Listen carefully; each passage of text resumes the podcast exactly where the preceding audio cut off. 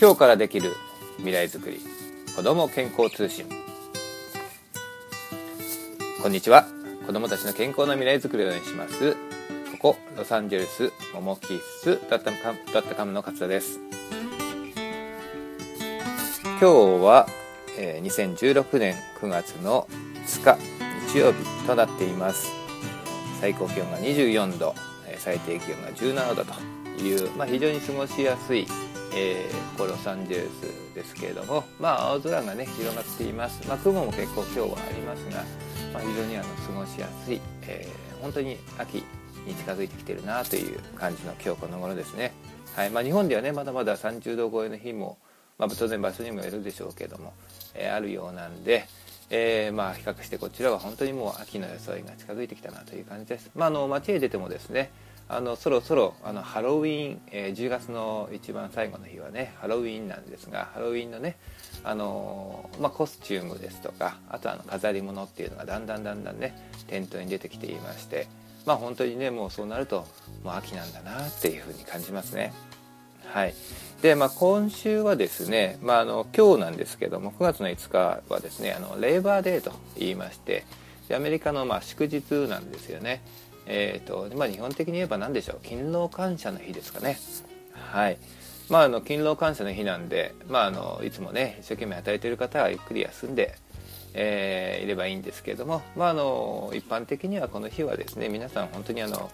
集まってバーベキューをしたりとかね。あのまああの何でしょう？裏庭っていうんですか？そういうところでねあのバーベキューをしたりするというのが結構ねあの一般的な、えー、アクティビティになりますね。はい、まあそういうあのうちもですねあの今日午後からですけれどもあのお友達の家に、えー、またねバーベキューをさ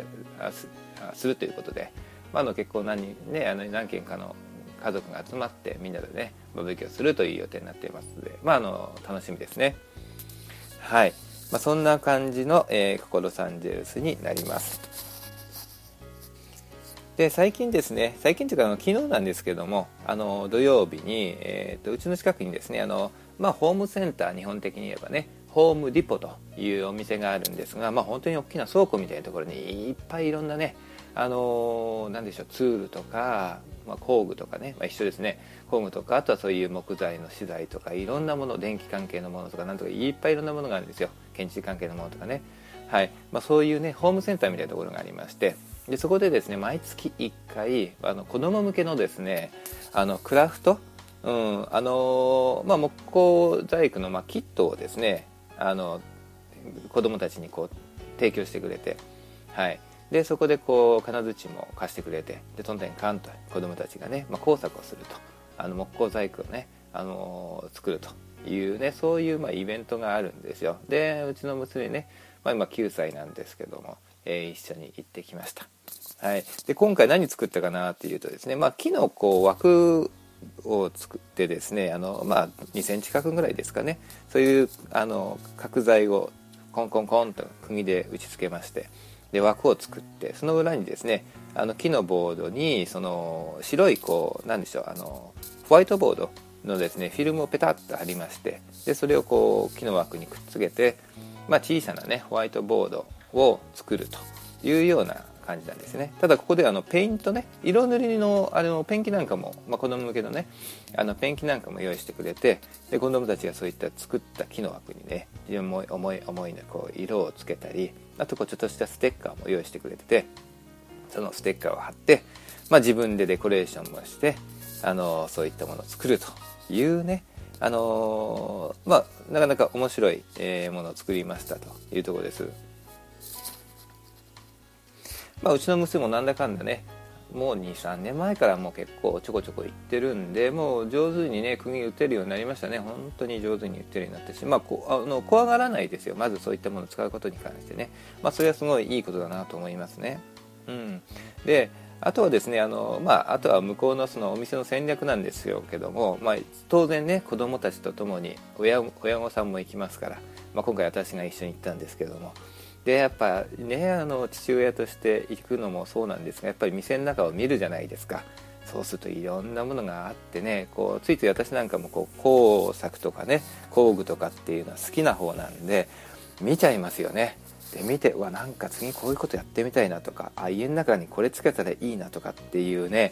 そういうこうなんでしょう欲求を起こさせますよね。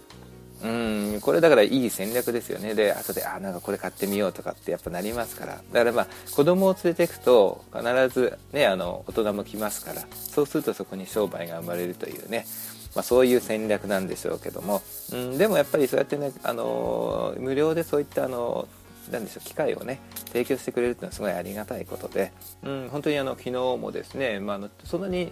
あのたくさんではないですけれどもどのくらいなんだろうな。入れ替わりや立ち立ちあの立ち替わりで、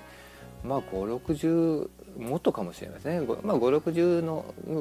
人ぐらいっていうか560組家族ぐらいかな、の人たちがねやっぱり入れ替わり立ち替わりでやっぱ来てでねトンテンカトンテンカって子供たちがやっぱやってうんで、まあ、帰っていったようです。はい。まあ、そんな感じで、まあ、あの結構ねあの、えー、工作的なものをねもうちっちゃい時からやるっていうねことはいいことだなって本当に私は思いますね。はい、で、まあ、そういうふうにこうちょっとたまたまねたまたまというか自分たちがそのえーと、行ったせいもあったんでホームセンターに行ってそういったねあの木工作をやったっていうねうんことがあったんで家に帰ってきてからですね実は私もちょっとしばらくこうずっと考えたことがあってっていうのはあの何でしょううちのまあまあ、おふくろがね、まあ、4月に亡くなったっていう話も過去にしたことあるんですが、まあ、あのその前に親父もね亡くなってうちの兄貴も随分前なんですけども亡くなってで3人うちの家族、まあ、すでに亡くなったんでその写真がね、まあ、飾ってあったんですけどでもほら日本だと大体そういうのってあの仏壇があって仏壇にこう飾りますよね。ただやっぱなかなかこうアメリカにいて仏壇っていうのもあのないんで、まあ、写真飾ってあっただけなんですよ正直言って。うん、でもなんかそういうなんかこう仏壇っぽいものがあったらいいなっていうかなんかねちっちゃなこう家の中の祠みたいなのがあったらいいななんてねずっと思ってましてであのただ家にそういう木の板とかいろんなものがポコポコあったんで多分ねあの多分というかあの前調べたらその日本からねあの買うこともできるんですよ。そんなに高くないんですよね。あの3400ドルぐらい出せば日本からその日本製のねその小さな仏壇日本でも結構今はね小さな仏壇っていうのがねあの一般的らしいんですがそういったものをですね買うこともできるんですけどでもどうせだったらなんか自分で作ってあげた方がきっともっと何でしょう意味があるのかなって思ってたんで,、うん、で今回ちょっとあのそういってまあホームセンターに行ってねホームディポに行ってやったっていうことがあったんであの家帰ってきてからうちの娘と一緒にじゃあちょっと作りたいものがあるって言って手伝ってもらってね娘にも。であの仏壇をですねあの仏壇っていうほどのもんじゃないんですけど作りました。はい。で、まあ、板をね2枚切ってであとあの娘が昔前にですねまあ前にというか何でしょうどっか公園とかあのあとハイキングとか行った時にこう木の枝をですねやっぱもあの拾ってきたのがあるんですよ。結構でもそんなに枝って言っても細いのじゃなくて太いのがあってそれが結構ガレージに転がってたんでそれをですね柱にして木の枝をこう柱にしてうん、であの上と下がその木の板、うん、をこう切ってで柱でこう支えるような形のですねちょっとしたこう何祠みたいなものを作作りました。はい。でこうやっぱりこうなんでしょうあの合板じゃなくてねやっぱり自然のもともとの無垢の木っていうものなおかつそういったあの木の枝っていうのがその自然からやっぱり直接持ってきたものなんでそういったものを作ることでその手ざ手作りのこう自然の素材っていうものもねやはり、まあ、感じることもできるし、うん、でなおかつまあうちの親父もねまあおふくろもそして兄貴なんかもですねやっぱり自然の山とか海とかがやっぱり好きな人たちだったんでやっぱそういったものもいい意味で、うん、含めてなんかこう素材から作ったっていうのはこう、まあ、私の中ではねすごい意味があったなっていうふうに思ってます。あとはまあうちの娘にもねそのヤスリがけとか、まあ、切った後そういうバリが出たりするんでそういうのをヤスリで取ってくれとか、うん、あとちょっとここ押さえてねとかね、うん、2人でこう力を合わせて作ったっていうのが正直あったんで、まあ、それもすごいいい経験だなっていうふうに思いました。まああとはあのー、ねまあ、娘にはちょっと電気ドリルは使わせなかったですけどでも電気ドリル使ったりとかね、電のこき使ったりとかガチャガチャガチャガチャガチャやってね、まあ、3時間ぐらいかかりましたけどねなんだかんだで。でももうできて。でそのうちのうちにあるその、まあ、ちょっと高いね本棚の上にちょっと乗っけて、うん、そこにか3人のねあの写真を飾って。でまあちょっとねあの供え物もして手を合わせると。なんかそういうこう家の中に一つそういったものがあるとやっぱりなんか気持ちが落ち着きますよね。うん、まあ私がまあそういう環境からね育った、まあ、あの本当に自分が子供の時からね仏壇のあるうちだったんで、まあ、そういう環境に育ったせいもあってか、うん、あのやっぱそういうのがあると落ち着くなっていうかこうねいいなっていうふうに思いますね。まあ、うちの、まあ、家内は全然そういうところは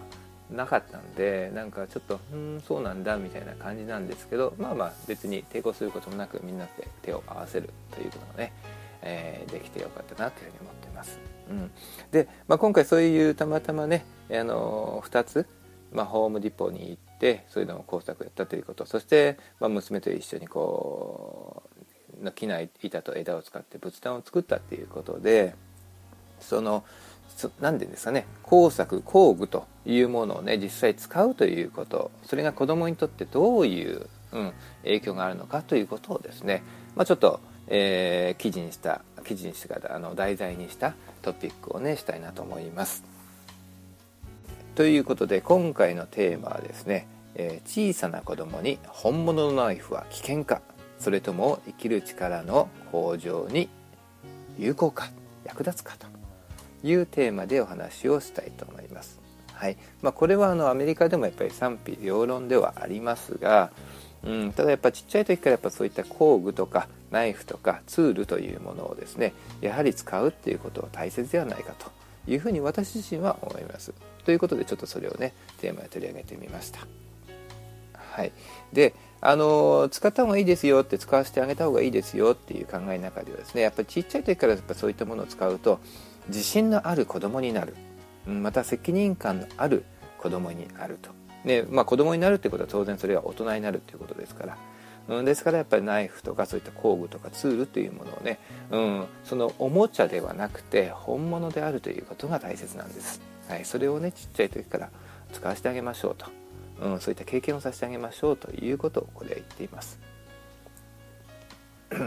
であのただ流れとしましてはですね、まあ、一般的に、うん、やはりこう子供というものは大切だということであの保護しなきゃいけない。っていうのがやっぱあるですね、まあ、日本でもそれは当然あると思うんです。確かに子供ってのはすごい大切なもう宝だというふうに言うぐらいですからね。はい、え、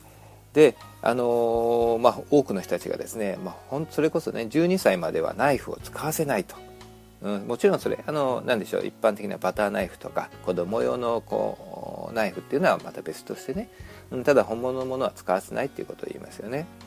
はい、ただそれがですね、えー、何でしょう。そういったものをこう使うことを遅らせることによってそれが精神的な成長に影響を与えるというですねまあリサーチもあるんですね実は。はい、ですからあの自分実はですねこう私たちが思っている以上にもっと若い年齢からね本物のナイフ使うっていう能力っていうのは本当はあって、うん、でそれが危険だということをですね認識する力っていうのも実はあって、うん、でそれをやはり与えてあげる経験させることによってもう精神的なね成長にすごい大きな影響があるっていうことなんですね。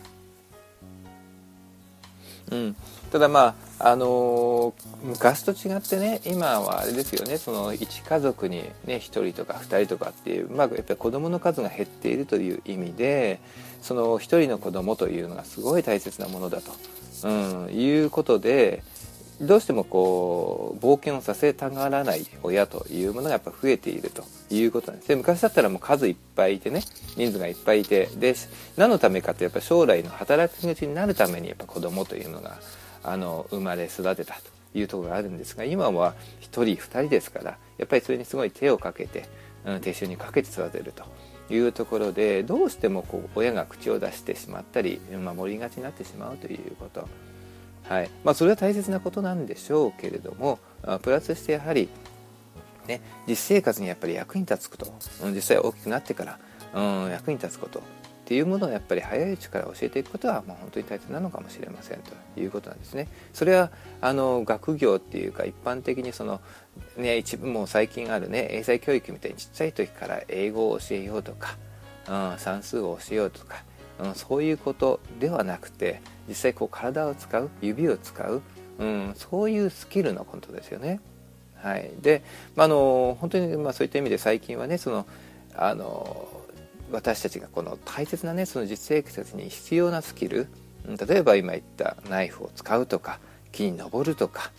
うん、であとはまあ外でね子供だけで遊んでみるとか、うん、あとはそれこそもう自転車に乗って公園で走り回るというようなこともねどうしてもこう制限しがちになってしまうんですよね。そういう若干の危険性があるとすぐにこう逆に安全な方に行ってしまう安全なものを代わりに与えようとしたりとかね、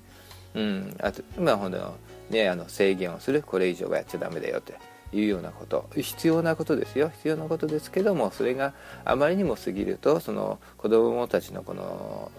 自立するというか成長することの逆効果になってしまうということなんですね。はい、まあ本当にね、まあ、の子どもたちの能力っていうのは実はすごく高くて、まあ、あのそれこそねテレビゲームみたいなビデオゲームみたいなものなんかはちっちゃい子どもの方がねある程度覚えるともう大人なんかよりも全然全然うまかったりしますよね、まあ、うちの娘と比べたら多分私なんか全然もうゲームなんかも全然そういったのが能力がないと思いますけどね、うん、でもその日常生活のスキルと、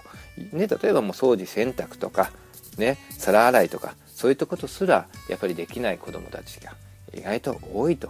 いうことなんですよね。はい。まあ、そういうところでね、まあ、あの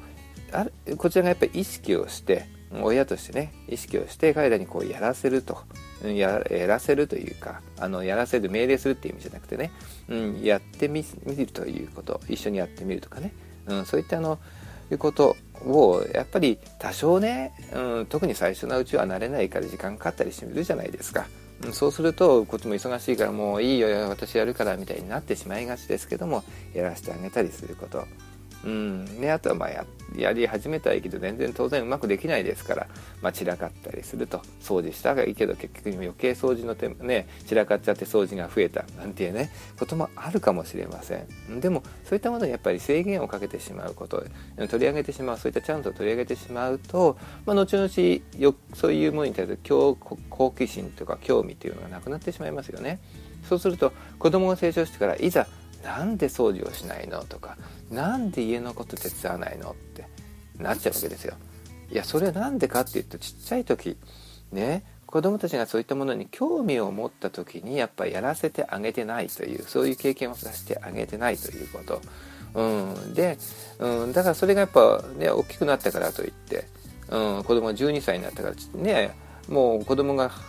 5歳6歳8歳9歳の時興味があった時にやらせてあげなかったのにその、ね、子供が 12, 12歳になったんだからもうやりなさいとか言ったってなんで今更そういうこと言うのって話になるですよね。まあ、でもそのケースは実際私自身も見ていますし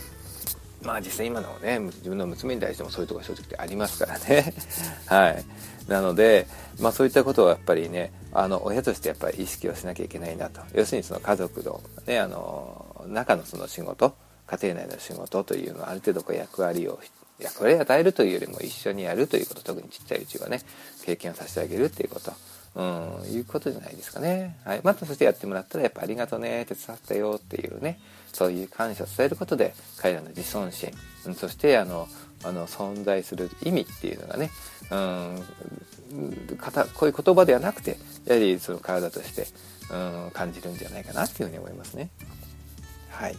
ということで、えー、まあ、小さいうちからね、え、工具とかツールとか、そういったものを使わせる、まあ、使う機会を与えるということによって、まあ、どういうねベネフィット効果がね子どもたちと成長にとってあるかというようなことをですね、えー、まあ、記事がいくつかありましたのでね、ま、そちらをちょっと、ね、いくつか紹介したいなと思います。はい、でまず一つはですねこれはまあ多分、えーと、結構その男性の方お父さんなのかもしれませんがあの工具というものをですね、えー、子どもたちに与えることは当然いいことだということででそれをですね年齢ごとにこうどんなものを与えたらいいかっていうのが書いてあったんですね。で、えーと、彼の、えー、言い方言い分からするとですねまず1番、えー、7歳にはハンマーを与えようと。金槌ですね。で8歳になったらペンチを与えようと、ね、ペンチありますよね、うん、そう。そして9歳になったらポケットナイフを与えようと。ナイフですね。はい。で10歳になったらノコギリを与えようと、ね、で11歳になったらはしごを与えよう。要するにまあすごい高いところに若干ね登って木とかにもね登れるようにということでしょうね。でなんかこう作業ができるということでしょうね。はい。そして12歳になったらハンダゴテを与えようと。ね。ハンダゴテっていうのは何かというとその電気の基板とかねいろんなものこうありますよね。そういったものをこのハンダという、ね、ものを溶かして、まあ、電気的になんかをこうつなげるというようなことを使うわけですが、まあ、ハンダゴテということね。はい、まあ、電気の電気のヒーターですね。ヒーターのヒーターの入ったそのコテのようなもので、えーと、ハンダというものを溶かして、えー、電気的に接続をさせるというようなものですね。はい。そして14歳になったら電動のジグソーを与えようと、まあ、ジグソーっていうのはそのち、まあ、小さなそのノコギリみたいなものでそれがこう上下に動いて結構その板とかをですねあの曲線とかを結構きれいに、えー、自由自在に切れるというような非常にま優れた工具ですよね、はい、そういったものを与えようと、うん、そして13歳になったら電動ドリルを与えようと。ね。まあドリルですよね。普通にあのドリルで穴を開けたりとかっていうですね、まあ、ドリルは本当ね使えますよ。いろんなものを作る時に本当に必要ですし、うん、あとはあのいっぱいねあの何でしょう、えーと、ネジを締める時とか緩める時っていうのはやっぱあると本当にね助かりますよね。はい。そして15歳になったら電動の丸ノコを与えようと、ね、丸ノコっていうのは本当にその丸いノコギリですよね。電気でガーっていう回るやつですね。これはまあ確かに優れものですね。もう大きな木だとかっていうのをまっすぐ切るっていう中ではやっぱり非常にもう効率がいい、うん、ただし当然ねその危険性も高いですよね、うん、もうちょっと手が触れたらまあ切れちゃいますから。ボーンって指の1本ぐらい簡単に切れちゃいますからね、まあ、今の電動工具っていうのも新しいものになればなるほどあの安全がですね性が高まっていますのであのちょっとこう指が、ね、運転中に指がその何でしょう歯に触った瞬間に止まるようなそういったセンサー的なねあの仕組みもあるものもありますからね。まあどうせだったらねそういった安全性の高いものを買えばいいですけどけども、はい、でもまあ15歳ぐらいになればそういったものも、うん、ハンドルできる。要するにまあ使うことができるだろうというねいうことですね。そして16歳になったらチェーンソーを与えよう。チェーンソーっていうのはそのままの木を切るやつですよね。まあ、これちょっとアメリカっぽいでしょうけどもやっぱりアメリカのいろんな家にねあのところではやっぱり裏庭があったり木が生えていたりとやっぱしますから、まあ、そういったあの家と家庭というのは結構多いですからね、うん、ですから、まあ、そういった意味でチェーンソーを使って、まあ、木の枝を切ったりとかそういったものもできるようにしましょうと。いうことです、まあ、それが16歳となります。でまあそこまでですよね。だからまあチェーンソーを使えるようになればもうほとんどの工具は何でも使えますから。あ、まあ、16歳ぐらいになったらまあ立派に大人という感じなんでしょうね。はい。まあこれがどこまで本当にね、あのー、目安になるかわからないですけどもまあ一つのこうなんか参考にはなるかもしれません。はい。まあ、ある意味では、ね、あのうちの娘なんかは7歳よりももっと前からハンマー使ってますけどね。え先ほどねあのホームディポの話じゃないですけどもその時はもうちっちゃい子供といますからね。もっと本当にね56歳の子供がねハンマー使ってコンコンコンコンやってますから、まあ、そういった意味ではもっともっと早いうちから使うことも当然可能ですよね。はい。はい、えー、そしてまた別の記事なんですが、えー、この中ではですねまあ当然あの5歳ぐらいの子供にもなんでしょうあのドライバー？ネジをねネジ回しですよね。ドライバーを与えて、うん、で実際ネジとかも渡して実際やらせてみると本当にあの結構器用にやりますと。当然ただ子供のねサイズに合ったものを渡しましょうと。要するに手がまだ小さいですからいきなり大人用の大きなやったらやっぱりそこまで使えないですからね。でもちっちゃなものってやっぱありますからちっちゃいものを渡してうんでやってみること。ただポイントはやはり、えおもちゃではないという本物ツールというものを与えること。ということですね。であのこの方が言うにはどういった良さがあるかというとまずは自信がつくということですね。うん、自分で使って自分で何かを成し遂げるという意味での自信がつくということ、うん、そしてその運動能力モータースキルと言いますけれどもそういったもの要するにま指を使ったり手を使ったり両手の使ってね、まあ、コーディネーションですけどもそういったものが、えー、のスキルがアップするということ、はい、そしてもう一つはそれはもう実際本物で多くのものに実際そのネジとかねネジ回しとか。あとはまあその先のいろんなツールありますよね、うん、包丁でも、ね、ナイフでも、うん、ペンチでもいろんなものですけど実際に使っているものなんでだから実生活とのつながりを得る感じることができるということなんですね。はい。まあ、この方はあの5歳の子供にそういったものツールをね与えて、えー、まあ、当然一緒にいたんでしょうけど、うん、でもそういった子供にね、まあ、日常生活の中でのそういったいろんなものをこう与えてみるということは、まあ、未来に役立つじゃないかということを言っています。はい、であのもう一つはそのまあその工具だけじゃなくてその毎日の日常生活のですねいろんなこうタスクというのがありますよね。まあ、先ほどの掃除洗濯ね掃除洗濯に何でしょう皿洗いとかあの料理とかね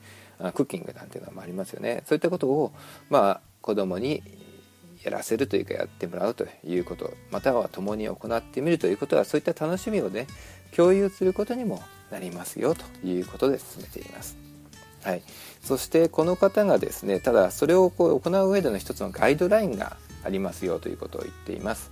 でまずそのガイドラインのその1は何かというとまずクオリティ品質の良いものを与えましょうというねその例えばツールであれば品質の良い使い勝手の良いツールを与えましょう。うん。ね。だから子供だから子供騙しの本当に切れないハサミとか切れないナイフだと逆効果だと。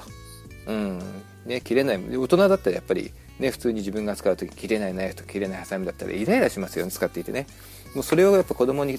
経験させてはやはりいけないということです、うん、ですからやっぱり品質の良いもの、ね、切れるナイフ、ね、切れるハサミ。実際に使えるものを与えるということはそれはもうそのまま子供を人としてやっぱり尊重することになります、うん、そしてそれがひいては子供たちに自信を与えること自信をつけることにつながります。というふうに言っています。はい、ただまあ一つポイントはそのやっぱりと小さい特に小さい子供の場合は手が小さいですから、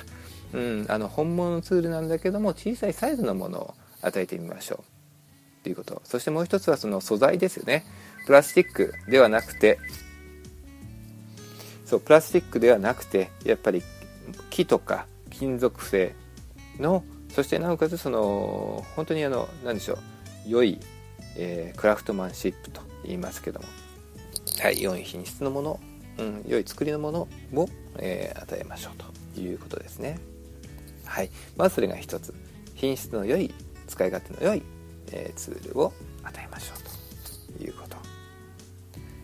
はい、そしてその2があります。まあガイドラインのその2なんですが、えーと、見守るということです。うん特にまちっちゃい時にねただほら与えりゃいいってんじゃなくてやっぱりそれをこう見守ってあげるということうん、見守ってあげるということね例えばこの方が例に出したのは5歳の子供がいましたと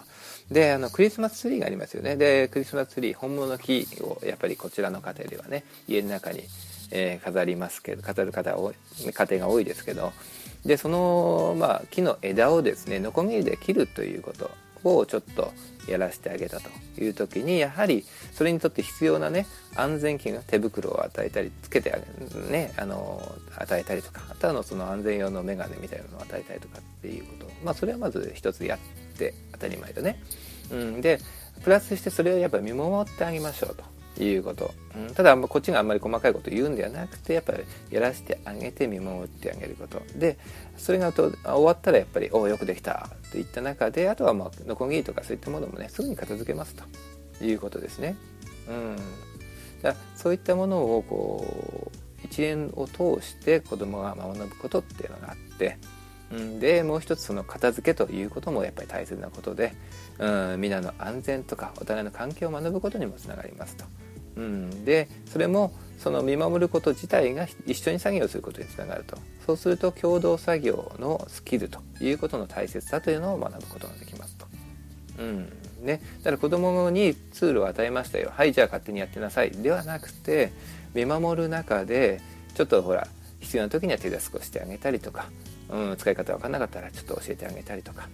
いうことは必要だということ。ね。うん、それによって子供がやっぱり共同一緒に仕事をしてるというそういう意識が生まれるということですね。よろしいでしょうか？はい。はい、そして、えー、ガイドラインその3なんですがあのプレッシャーを与えない、うん、やらせなやらせるとか、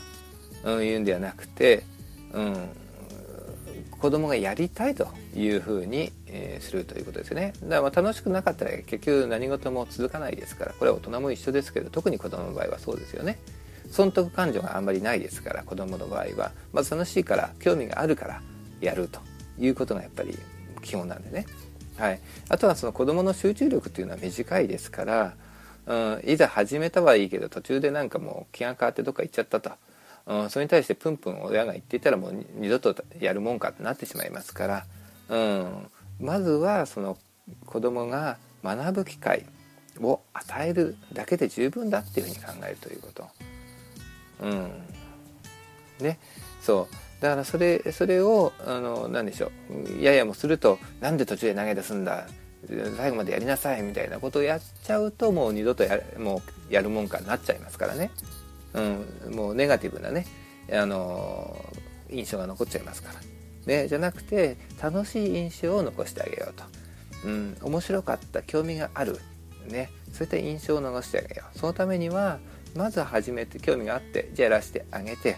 うん、そして、うん、途中である程度やったら途中でちょっと気が変わってとか他のところにねまあ途中で飽きちゃったりしますよね。あとは他に気が移ったりとか。しても怒ったりとかなんとかっていうのはもう当然なしで、うん、それだけで OK ご苦労様って言ってやっぱり他に移してあげればいいと。いうことです親としては学ぶ機会を与えるだけで十分なんだというふうに考えるということが大事、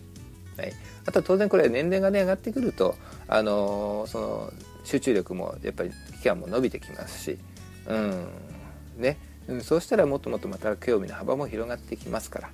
たらまた新たなツールを与えるということになるんでしょうね。はい。はい。まあ、それが3、プレッシャーを与えないと。楽しくなかったら続かないということです。はい。そしてガイドラインのその4ですけども、え、ー、と、細かいことを教えないということですよね。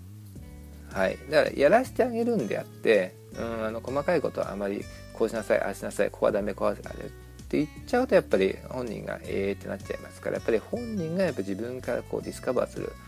うんね、あの見つけるということが大切だということ。はい、だから、まあ、基本はね最初にその工具とかツールを与えたら、まあ、単純な注意点、うん、あとは簡単な使い方を教えたらあとは自分でねあの試させてあげることですよね。うん、で自分で試すことで発見とか学びというものが得られるということなんです。はい、だからここもまた同じでね教えようという親と親親が親側と意識として教えようとするのではなくて経験を与えるというふうに考えた方がいいですよということを言ってます。ということですねだから細かいことをこちょこちょ教えるのではなくてまずは簡単に、え使い方を教えたらあとはやらせてみるというそういう経験を与えるということですね。はいまあ、こういったものをねあの実際続ける中でそのツールとか工具とか道具というものはですね実際その何でしょう私たちの社会にもう欠かせないものなんですよね。うん、自分たちがこう今、ね、こう生活の中にあるもので全てそういったものを通して作られたものなのでその技術とか、ね、そういったものに欠かせない技術というまたメカニズムということをですね理解することにつながりますと。うん、そういったものをですね、えー、学ぶ基礎となりますということなんです。ね、なので、まあのまあ、子供が小さい時からやっぱり使わせてあげるということ、うん、そういった機会を与えてあげるということが大事です。ただそのためにはその1とガイドラインとしては、まあ、品質の良い使い勝手の良いものを与える。子供の手の手に合った大きさに合ったものを与えてみるということ。そして2番目としては、ね、親として保護者として見守るということ、うん。ね、見守るということ。やりっぱなしじゃなくてやらせっぱなしじゃなくて見守って一緒に、うん、作業をするということ。そして3番目としてはプレッシャーを与えないということ楽しくなかったら続かないということそして4番目としては細かく教えないということ、うん、簡単に教え方を、ね、使い方を教えたらあとは試させるということ自分で試して自分で発見や学びというものを得るようにしてあげるということだということです。はい。ね。なかなか面白いですよね。で、またもう一つね、えー、別の方、これお母さんがね書いた記事なんですけども、まあ、自分の子供にね、まあ、いろんなことをぜひ教えてあげたいということで、まあ、大人になってからね最低でもできるようにしたいこと、ね、あのクリーニングですよね。クッキングソーイング、ね、あの裁縫とかね。あとはまあえーと、タイヤをね車のタイヤ変えることぐらいはできるようにはしてあげたいよねっていうことを言っていましてでこの方がやっぱりあのお母さんの立場なのですごいいいこと言ってるのはその、えーと、キッチンでねキッチンナイフ要するに包丁ですよね。包丁を、ね、一緒に使うということ。ね、そして一緒にクッキングをするということをですね始めたらあの思いがけない効果があったということなんですね。どういうことかというとですねこの方の7歳と9歳の子供がいましてでその方たち、えその子供たちにその、ね、一緒に料理をさせてあげたと。でそれでその包丁を使ってねえーと、野菜とか果物ってやっぱり切るようにしたんですね。でそうするとですねあのだんだんと彼女たちがですね子供たちがですねえっ、ー、となんていうんですかそれをこう楽しみにやっぱするわけですよ。はい、で自分でその野菜を剥いて切ってそしてあの何でしょう料理を作るスープを作ったりとか、ね、何かフライを作ったりとかっていうことをするようになったと。うん、でそうやってですねあのいろんなその料理に関わるようになってくると、うん、まずはあの会話が変わってきたというんですね以前は新しいもの新しい食べ物を与えたりすると「うー何これ」っていうふうに言っていたらしいんですが今はあの新しいものを見ると「おおこれどうやって料理するの?」ってどんな料理に使えるの？という質問に変わったというんですね。はい、そしてあとはその自分で料理をすることによって今度それより作ってね自分で切って、うん、で自分で料理をしてうん、でそれが、ね、例えばスープを作ったと。するとあとそれを自分で今度は食べるんですね。そうすると喜んで食べるようになったと。ただあのね、よくほら子供がね野菜食べませんとかっていう話があるんですがでも自分でやることによってそれを逆に喜んで食べるようになったと、うん、だからやっぱり自分の作ったもの自分が、ね、あの作り出したものっていうものにやっぱり誇りというか愛着がありますからそれを食べるということが当然つながってくるということですよね。はい、なのであそういった効果があるんだってことこの方も気づいたんですね。だからあのそれをもしね、まあ、まだ子供が小さいからって言ったねあの親が全部お母さんが全部やってたら子供たちは横でテレビ見てるだけで終わってしまうのかもしれない。コンピューター見てるだけで終わってしまうのかもしれない。ゲームやってるだけで終わってしまうのかもしれない。でもあえてそこで最初はねちょっと不自由であっても、ね、そういった包丁の使い方をナイフの使い方を教えてあげてで一緒に料理を始めてである程度経ったら子供たちにある程度任せさせてあげて、うん、そして、うん、彼女たちがねあんまこの2人娘さんのようなね彼女たちが作ったその料理をね親子で一緒に食べると。で子供たちも喜んでそれを食べると、ね、当然健康にとっても良いというね、そういったすごい好循環っていうのが生まれましたということを言っています。いいですね。はい。はい、で、まあ、この方もですね最初はねあんまりあの子供ちっちゃいうちからそのナイフを与えようとかっていうのは考えてなかったんですがただやっぱりいろいろ調べてみたんですってねそうしたらあのいろんなリサーチにおいても小さい時からその子供にねある意味じゃ危険だと思われるような道具を与えることは実は、うん、逆に彼らの安全を高める上でも大切なんだということをですねそういったリサーチがあるっていうことを見つけたんですね。はい、でその中でそのリサーチをあのの内容をね一つ紹介しているので、えー、私の方でもそれをねちょっと紹介したいなと思うんですが、えーと、このリサーチというのはノルウェーの、えー、 Queen Maud University というねクイーン・マウド大学大学っていうんでしょうか、はい、の、えーと、エレン・ハンセンさんという方が、えー、行ったリサーチでで、まあ、彼女がですね見つけた結果というのは、まあ、子供にねそのリスクのある、はい、安全ではないというね、うん、そういうことをそういうなんでしょうそういうあのタスクというかというものを、えー、与えるというかそれに対してま柔軟なね姿勢を持つこと。要するにそういったものをよしやらせてあげようという柔軟な姿勢な姿勢を持つことによってそう彼らのその判断力その危険とか危険でないとかっていうものに対する判断力というものが養われます。それが本当にあの向上しますよという結果が出ています。はい。であのややもすると、えー、何でしょう。身の回り私たちの身の回りにはね、まあ、高い場所高所ですよね。あとは水とか。あとはまああの親元から遠くまで離れるとか、うん、あとはいろんなその工具ツールというものね。あのナイフに代用されるようなそのシャープなツール。うん、というものが身の回りにはたくさんある。んでややもすると親としてはそういったものをからあの子供を守ろうとしてしまう。はい、ただこのリサーチでもね結論付けているのは一番大切なこと子供をねそういった危険から守るために一番大切なことは何かというとそれは彼らに自分でそういったリスク危険か危険をえー、をマネージする、うん、そういう経験を積ましてあげることだというふうな結論を、えー、つけています。はいでまあ、そういったあの、まあ、リサーチがありましたよということですね。うん、簡単に言えば、まあ、自らそのリスクをね、うん、テイキングリスクリスクを負うと言いますけどリスクを負うことが、うん、子どもたちの、えー、安全を高めることにとって一番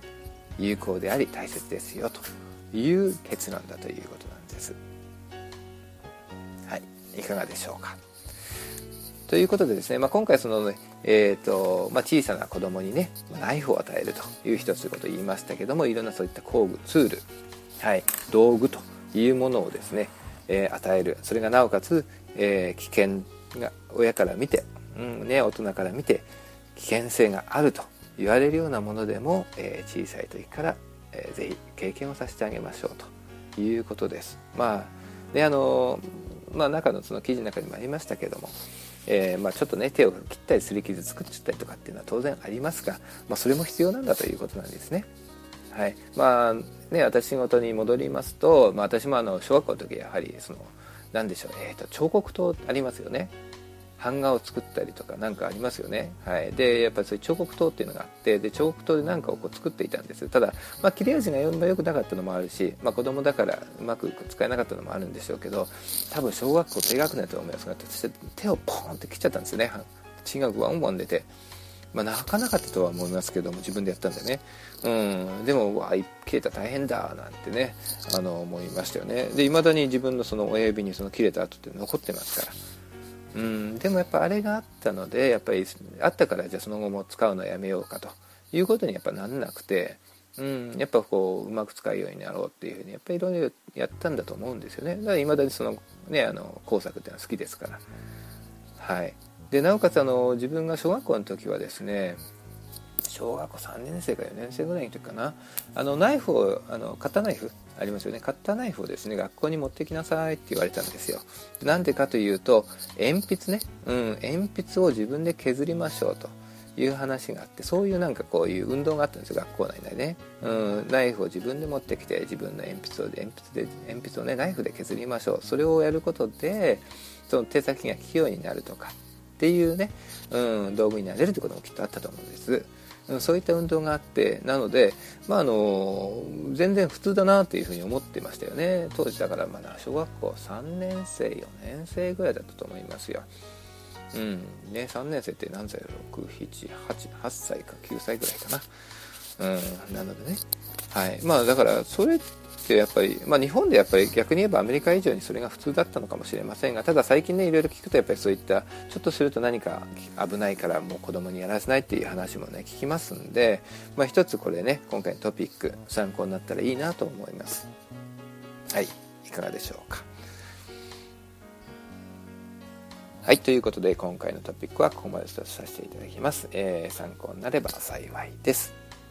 はい、えー、っとですね、じゃあ、あとはですね、まあ、LA のトピックということですね、えー、まあ、最近ちょっとあったことをね、ご紹介したいんですが、あの、まあ、私もですね、まあ、仕事の絡みでですね、いろんなとこ行ってるんですが、あの、先週はですね、えー、っと、北カリフォルニア、えー、なんでしょう、サンフランシスコの方ですね、あの、まあ、行ってたんですが、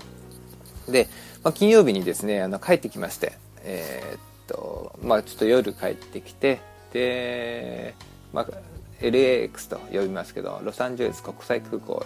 にね帰ってきましてまあ国内便ですけどまあ空港は国際空港なんですね。帰ってきましてでそれからですね、まあ、の車はですね自分の車はの駐車場に止めてあってでその空港からですねその駐車場まで行くシャトル便っていうのがあるんですよ。でまあ、そこにそのシャトルバスに乗ってね、えー、乗ってそれ行くんですがで、まあ、あの空港でちょっとそのシャトルバスが来るのを待っていまして。であのシャトルバスそのねもうなんでしょうそこの駐車場に行くシャトルバスが来ましてでそこに乗ったわけですが、まあ、たまたまですねそこには他の乗客が誰もいなくて私だけが乗っていましてでそのシャトルバスの運転手が、えー、いまして、まあ、その黒人の方ですよね、まあ、肌の,、まあの黒い方がね運転ででも、ね、明るく、えーと、挨拶してくれまして「こんにちは」っていうか「Hello」っていう感じでね挨拶しまして。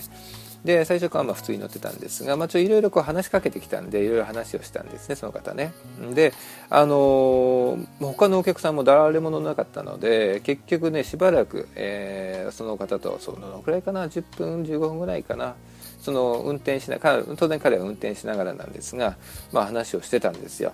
でいろいろ聞いてみるとですね、まあ、彼はですねあの黒人と言ってもですねあのアメリカ生まれの黒人じゃなくて実は移民ででしてね、えーと、ナイジェリアアフリカにありますよねナイジェリアという国があってそこにですね1992年、えー、当時から18歳だったらしいんですけども移民をしてきたらしいんです。はい、なんでまあ今はだいたい40歳ちょいぐらいなんでしょうかね、はい。ま、ちょっと計算するとそのぐらいかななんて思うんですが、はい、ではまあアメリカに来てから、えー、どうしたかというとそのロサンゼルスでね、まあ、短大ねこちらの短大に通ってうん。で、えー、勉強してたらしいですね、はい、何を何を勉強したって言っていたかな？ちょっと忘れましたけれども、はい、ただそこでですねあの、まあ、その短大であった方と、まあ、がと結婚してと奥さんになったらしいんですけども。で、まあ、そのその時から、えーまあ、結婚してねであの16歳と12歳の子供が今いると言ってましたね。あの息子が2人いると言ってましたけども、はい、でともかく彼が言ってたのはですねアメリカに来てでやっぱり生きていくためにはまず働くことが大事だということをね一生懸命言ってましたよね。一生懸命言ってました。で彼はもう今でもね今でも、えー、1日13時間働いてるって言うんですよ。でそのそのシャトルバスのね運転手の仕事もと別にそれがまあ8時間働いてなおかつ5時間また別の仕事もしてるんだと。朝最初に5時間行ってからそれからこっちで8時間働くんだ。だからトータルで、ね、13時間という感じですよね。働いてるんだと。休みなく働くんだってことを言ってまして。その代わりその1週にですねあの2日と半日はやっぱり休みなんですって。でその休みの時間は本当に家族に家族と過ごすんだ。そしてあと教会に行くんだって。まあこちらの方はみんなね多くの方がやっぱり教会日曜日になったらやっぱ教会行くっていうことありますからね。行くんだっていう話をしてました。はい。ですごいやっぱりその何ですかね真面目なんですよね。真面目さがすごいひしひしと伝わってくるんです話の中からね、まあ、本当に真面目で。うん。であのあとは自分なりのその家族に対するですね姿勢っていうものを結構強く持っていましてうん。ね。であのともかくまあ親とか目上の人をねリスペクトする要するに立てるとか尊敬する尊重するということを大切にしなきゃいけないと。いうことを自分自身が持っていましてそれをですねあの家の中でも、うん、あの自分たちの子供に息子にね伝えているんだってことを言ってましたね。まあ、家庭での父親としての立場というものはもうもう大事だと、うん、いうことでね、うん、父親としてのやっぱり威厳と、うん、そういったところはきっと大事に持ってなきゃいけないっていうことを言ってましたよね。うん、だから今はやっぱり子供がやっぱり親の言うことを聞かないとか、うんね、道をそれるなんていう話があるんですがそれはもう親の責任なんだっていうことをやっぱり言ってましたよね。うんね、まあちょっと私にとっては若干耳が痛いところもありますけども、うん、でもそういったことはありますよね。はい、でなおかつそのやはり先の先のことを考えてやっぱ計画をしてきたということで家なんかも自分でねやっぱ購入自分たちで購入して、まあ、奥さんがま看護婦さん看護師さんかなをされているってことなんですが、うん、でもまあ家なんかもねちょうど安い時に買ってまあ4部屋にあの2バスルームなんで2つねあのなんて言うんでしょう、えーと、トイレとバスがくっついたね。バスルームと言いますけどそういうのがあってと。いうそれもちょうど一番安い時に買って、うん、でその裏庭にはねもう本当に木がいっぱい生えてるんですって。アボカドとかオレンジとかイチジクとかね、まあ、たまたまその前のオーナーの方が中国人の方でそういったものを植えるのが植えていてね、うん、そういった木がいっぱいあるうちに引っ越ししたということです。ごいラッキーだなんて言ってましたけども。でもその家もね今はもう価値がもうね2倍ぐらいになってるんだよ。すごいだすごいすごい上がったよみたいなことを言ってましたね。だそういったものをベースで子供たちが今度学校に大学に行く時ってやっぱこちらすごいお金かかるんでね。そのお金、えー、家を担保にお金を借りて、うん、子供たちを学校に行かせるんだと。勉強することは大事だということはやっぱり強調してましたよね。でもそういった計画をしっかり持っているということはすごいなと思いましたね。うん。ね。でそのなんややもするとこうあんまり働かないっていうか働かずにこうお金を儲けようっていうのが意識がいってしまう時はあるんですが、うん。ね、そういう話もいっぱいきますよね。楽して稼ぐみたいなのありますけど、まあ、彼からはそんなことはもうみじんも感じなくて、うん、もうともかく働くことは大切だと。うん、で働くことによってアメリカには可能性があるというようなことを言ってますよね。うんね、そしてあの生きていることとか、うん、毎日の生活というともかく真剣に取り組んでいるというそういう姿勢を感じましたよね。なおかつその、まあ、当然お客さんだからもありますけどいやすごい謙虚でそしてあの本当に降りる時には本当にもうねしっかり立ってお辞儀をして感謝ということをね表してくれましてでもうこっちも本当になんかこう話していてすごいこちらが身が引き締まる思いですよね。うん、なんかすごい学ぶことが分かったっていうのありますよね。そうだからその教育とか家族とかあ生きるということに対してなんか一つのこう哲学というものを持っている。うんでしたよねだからすごいこうなんかおすごい頑張ってるなとまだ自分頑張んなきゃって気にさせてくれたというね、まあ、本当に10分15分ぐらいの間ですけども、うん、そして名前もわからないうん、このシャトルバスの運転手、ね、のおじさんからおじさんからって私の方が年上なんですが あの、ね、黒人のおじさんからすごいこう学ぶことがあったなっていうふうに思いましたね。はい、まあでももう一つ言えることはやっぱりこのいろんな国たちの国の移民の方たちがやっぱりここには住んでいます。でロサンゼルスは特にこの人種のルツボとも言われますしうん、でアメリカ自体がやっぱりいろんな国から来た移民で成り立っている国なんでね。もう本当にいろんな人たちが来て。で特にその他の国から来た人たちっていうのはやはりあのアメリカで生まれた人以上にやっぱり真剣で真面目で一生懸命やってる人たちがやっぱりいっぱい多いですよね。まあそれはあくまで私の率直な印象ですけれども。うん、やはり外から来たからこそ逆に生き残るためには頑張んなきゃいけないと、うん、一生懸命働かなきゃいけないっていうね、うん、そういった中でやっぱり、うん、成功していく。事実をしていく人たちが多いような気がします。はい、なので、まあ、ややもするとねあの慣れてしまって、えー、楽な方に走りがちになりがちなんですが私も含めてねなりがちなんですがもう一回その初めて私もね、えー、日本からアメリカに来た当時のことをやっぱりこう思い出さなきゃいけないなって思う時ありますね。あの頃はやっぱりともかくなんとかうん生きていかなきゃいけないっていうことでね何かをやんなきゃいけないっていうところで、まあ、学校にも行きましたしうんもう英語も早く学ばなきゃいけないっていうふうに思いましたしね、うん、まあ早く英語を身につけてうんまずここで生活していけるようにならなきゃいけないってうん生き残っていけるようにならなきゃいけないっていうねそういうこうプレッシャーありまして私ももう33歳の時に来たんでねやっぱそんなにのんびりもしてらんないって時間を無駄にできないっていうふうにねやっぱ思ってましたしね。今ややもするとね慣れてきたせいかあちょっとのんびりしてしまう時もあるしそういったあの緊張感っていうのはやっぱりね忘れかけてるところがありますから、まあ、そういった意味でね、まあ、そのちょっとした出会い、うん、っていうものがすごいこう、うん、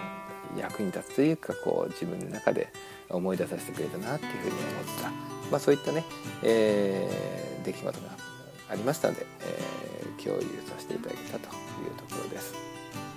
はいまあ、何かねあの一つ、え参考になれば嬉しいなと思います。まあ、ぜひそういった意味でもアメリカっていうのはまだまだね分かってるようで日本にいてねアメリカって知ってるようで知らないこともいっぱいあるし実際生活するとそういったねあの本当に多くの形がいて違った考えいろんな経験を持っている方がいるんでね、うん、そういったものに、えー、機会があれば身をところにね身を置いてみるのも良いかもしれませんね。はい